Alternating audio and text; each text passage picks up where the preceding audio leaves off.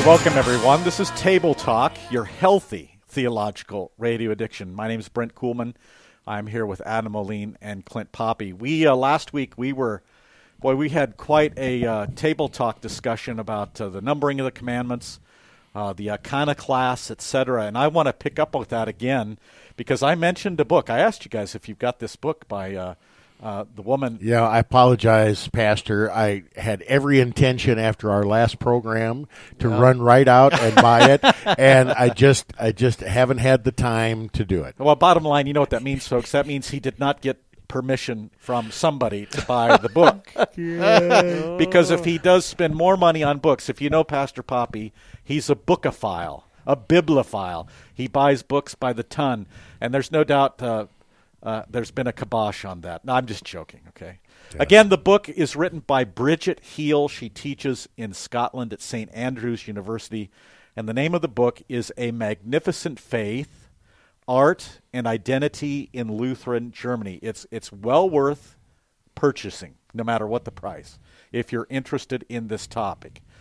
So, again, at the time of the Reformation, you had these icon- iconoclasts. They got rid of all the statues, all the uh, stained glass windows, all the crucifixes. Even they, they bashed the organs in. I mean, it was just unbelievable because they said that that broke the commandment of having no graven images. Well, um, Luther didn't go along with that, and that this starts early in the 1520s. And uh, so Luther's opposition to Karlstadt, who would be like the modern day Reformed folks, it uh, it bore rich fruit in Lutheran church building and decoration, um, which would I, I would I would suggest which gave the proper middle way between the excesses of Rome and the barrenness of the uh, Anabaptist Well- well said. Very well okay. said.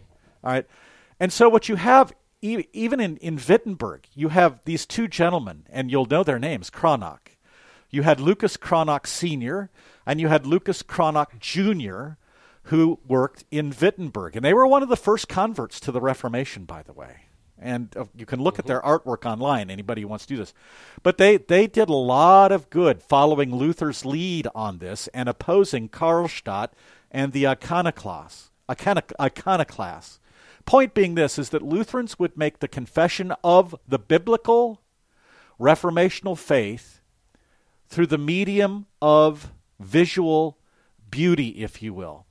And this not only appealed to intellectuals in, in the Reformation. You know, people say, well, you know, they were just highbrow intellectual people, you know, and that they just didn't know any better. No, it's it's a lot more than that.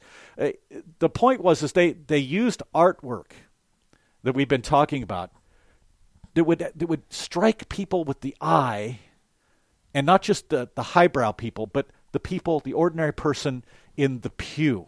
All levels of society then would be impacted by this. And one of the big things was a crucifix. The crucifix became the expression of Lutheran distinctiveness as opposed to the Reformed.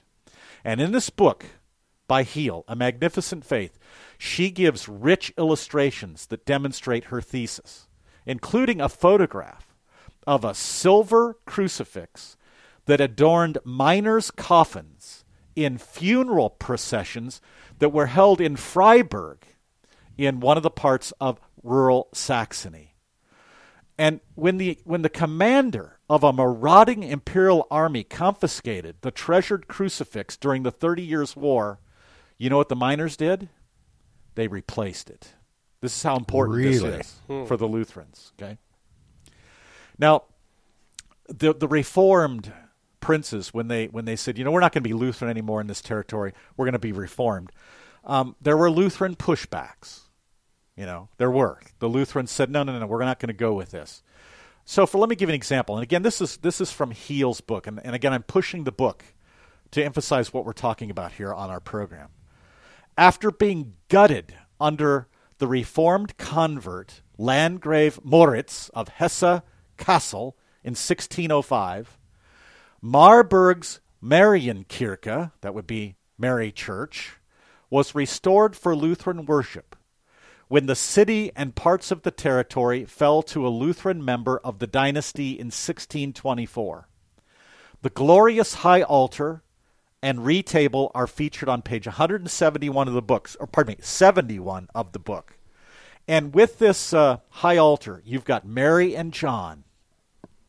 Sound familiar? Yes. You have Mary and John who stand on each side of the crucified Jesus. And as you mentioned last week, Adam, an angel collects the Lord's blood in a chalice.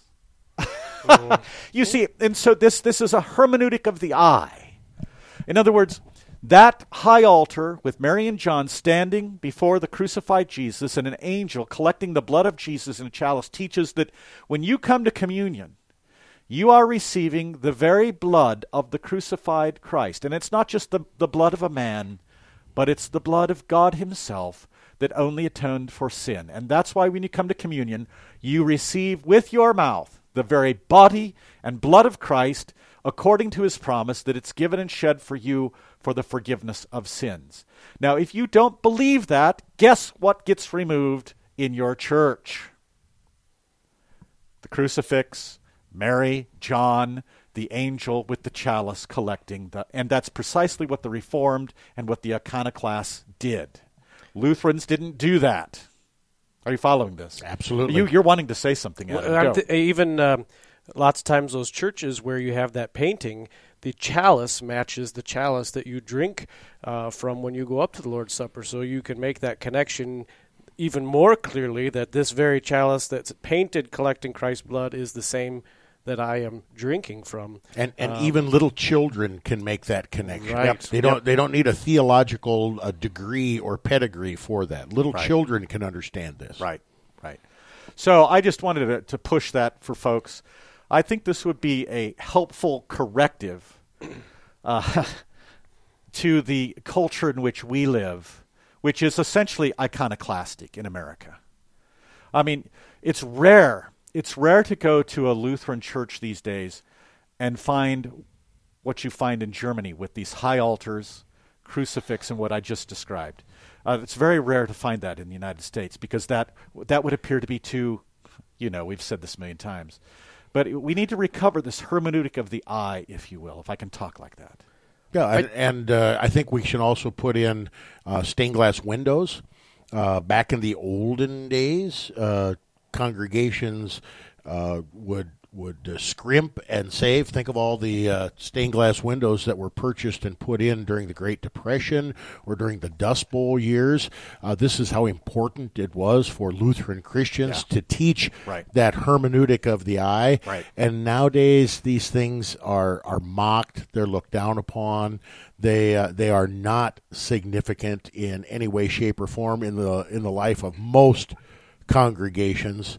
Growing up at uh, in my home congregation in St. Paul West Point, long, narrow sanctuary, and on one side of the church is a series of oh six or eight stained glass windows that depict the life of Paul from his days as Saul uh, and the stoning of Stephen, all the way to the beheading of Paul on the end. And then on the other side of the sanctuary, it had a picture beginning with uh, evil and sin, then baptismal regeneration, ending with the sleep of death for the believer and life everlasting. So it was the life of St. Paul on one side and the life of a member of St. Paul on the other side. And when I was a little kid, I was just riveted. I was riveted to these. I couldn't wait to ask the pastor, what does this mean? What does that mean? Or when you would hear something in a sermon that connected to one of those windows.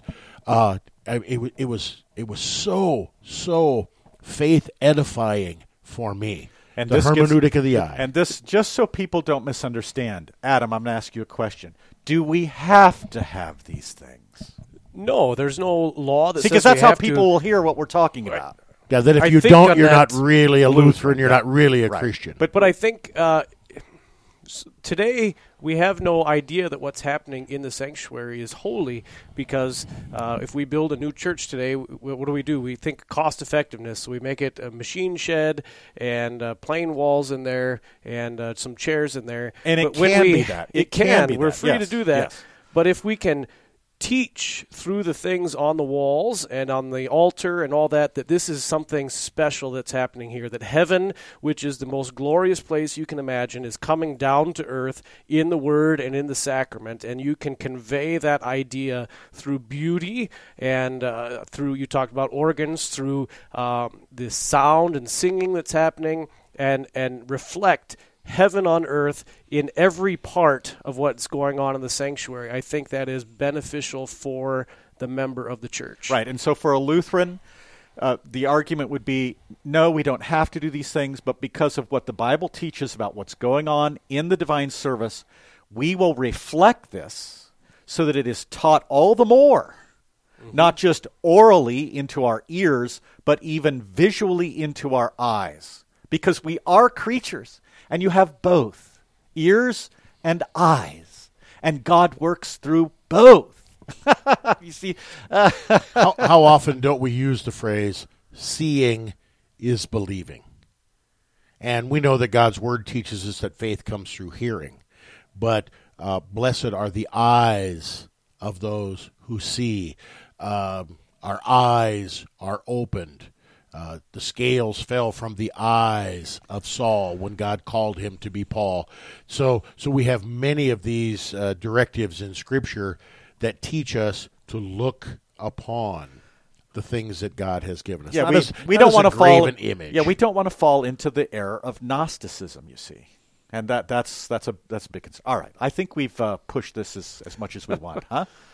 Uh, yeah, we we well much more than you thought. Well, uh, yeah, I know. You know true con, true confessions here. you wondered how how we would get more than a minute or two out of this whole topic when I uh, oh it got I, my juices flowing once when we I start talking. when I suggested the numbering of the commandments. But um, w- one last thing, you know, we're getting a little close to our time break on our segment here.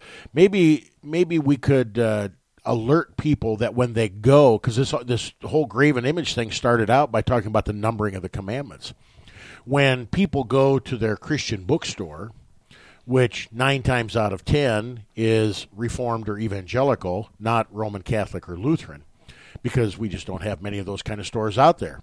When they buy their picture, their plaque, their t shirt, their hat of the Ten Commandments, it's more than likely going to reflect the Reformed right. and evangelical numbering and not the Lutheran slash Roman Catholic yeah. numbering. And so people just might want to be aware of that and they might be confused if they pick something up like that or if they get a gift. This is this has happened to me as pastor several times. I've gotten gifts that display the Ten Commandments, and they've got the wrong numbering on them. Well, they have a different numbering, don't they? Uh, yeah. Well, uh, r- wrong according to my Lutheran catechism. Yeah, yeah. All right. Well, we we were we, we got off on that tangent. We were talking about the third commandment. Remember the Sabbath day by keeping it holy. And a week or two ago, I teased everybody saying, you know, we've grown up in an environment where most Christians in this area, especially the rural area of Nebraska, have been taught that you can't do any work at all on a Sunday because if you, if you get out in the field and you till, or if you get in your combine and harvest, you break that commandment. So when we come back from the break, we do want to talk about that. So hang on tight. So hold my hand, I'll walk with you, my dear. The stars creak, I should sleep, it's keeping me awake. It's the house telling you to close your eyes. And so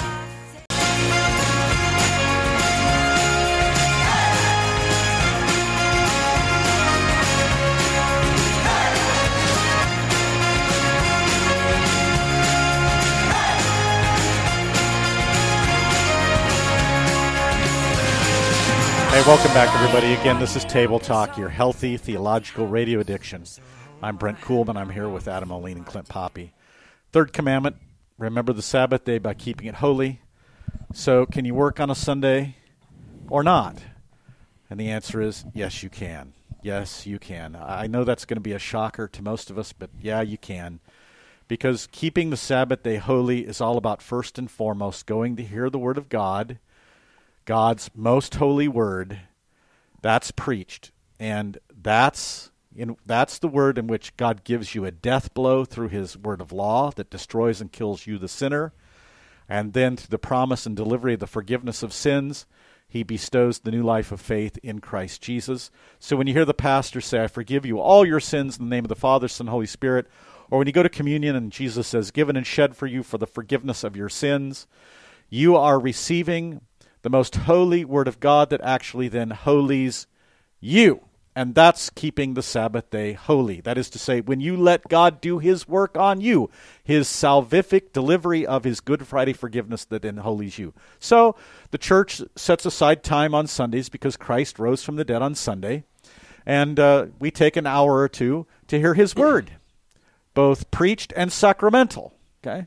And that's keeping the Sabbath day holy. So you know you could you could do some work before the church service, or you could do some work after the church service. You're not breaking the third commandment. However, you would break the, the commandment if you don't go to hear God's word, uh, etc. Make sense? That's what, what I was just about to ask. Yeah. I was about to say you, you can work on a Sunday, but what if uh, your work is during the time of the divine service? Well, that's why the church then sets aside other times for these people. Okay, well, how about Saturday night?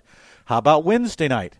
You can't you you have a job that uh, you work on Sunday mornings. You can't get it. All right, we'll uh, we'll have other services for you. Thank you, Pastor. Thank you, because that's what the Christian will want. You see, and you know we have people because the old Adam is strong in all of us. We have people that'll use this as an excuse. Um, you know, of course, I can work on Sunday. That uh, working on Sunday alone is not a sin. And I guess what I'm thinking about here is the uh, the Sabbath laws and what they evolved into in the Old Testament, where people would come up with intricate kind of formulas, like you could pick up so many sticks on a Sabbath and you wouldn't break the Sabbath, but if you picked up one more stick, you did break the Sabbath. You could take so many steps away uh, from your home or whatever.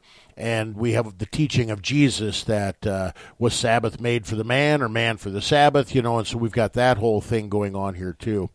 But if I decide that I'm going to take a day off work so that I can go to the big game or go sit in the duck blind or on the fishing boat or get my ultimate tee time, and then I make up for that by working on Sunday and completely missing God's word and uh, the divine service, then that's not what we're talking about here because that would be despising God's word, right, Pastor? Yeah, right. You were uh, talking about the, the way it had become at the time of Christ and even in the, the Jewish faith today. I was in Israel at the Western Wall on a Sabbath day, on a Saturday. And uh, as you're going through the security to go to the Western Wall, uh, they tell you you can't take a picture of the Western Wall today because it's the Sabbath day and that's work. They have signs up everywhere that say no cameras out because it's Sabbath day. That's work. The next day on Sunday, then you're free to take as many pictures as you want to, but not on the Sabbath day because that would be a violation of it. See, and the, the gift of the Lutheran Reformation, the recovery of the biblical teaching on this commandment, is that keeping the Sabbath day is all about God speaking and giving to the unholy sinner his, namely Christ's, perfection, righteousness, purity, and holiness through the gospel. And so it's all the Lord's doing, it's all the Lord's giving. And Luther had this Latin phrase that uh, I would encourage you all to learn. It's called vita passiva. Vita means life, passiva, that's our English passive. It's the passive life. Namely, you suffer. it's don't misunderstand when I say suffer, because you hear the word suffer and you think pain, agony, etc. But I'm talking about in a different way. When you come to church, you suffer the word of God. That is to say, the Lord serves you with Christ's holiness in His word and sacrament. So I'm going to repeat this so there's no misunderstanding.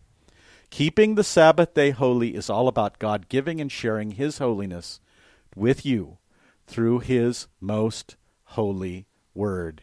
So you remember there's this uh, uh, this Roman who said, uh, "Romans and countrymen, lend me your ears." Ear. That's that's exactly what's going on when you come to church, whether it's on a Sunday, a Saturday, Wednesday, doesn't matter. Tuesday morning, Friday night, yeah. it doesn't matter. Uh, Pastor, I have a question for you. And uh, you know, we have we have said repeatedly that Christ has fulfilled the law for us, right? And Sabbath means rest, the way we're looking at here, not the word Sabaoth, where we're talking about uh, armies or legions of angels, but right rest. now, you now if, if, people aren't following you, you're making a distinction. Pay very careful attention to the distinction you just made with words. Sabbath S A B B A T H, and then you said Sabaoth. Sabaoth, And and so Sabaoth is the Hebrew word for God of armies. armies, hosts. Yep. It's often translated. Right. So when we're talking about the Sabbath and rest, properly understood here, um, Jesus is our Sabbath rest. Jesus, by his rest in the tomb, has sanctified the graves of all saints. We say this at our committal service. Right. How how would you uh, explain or teach that Sabbath rest being fulfilled in Jesus to your people in light of the third commandment?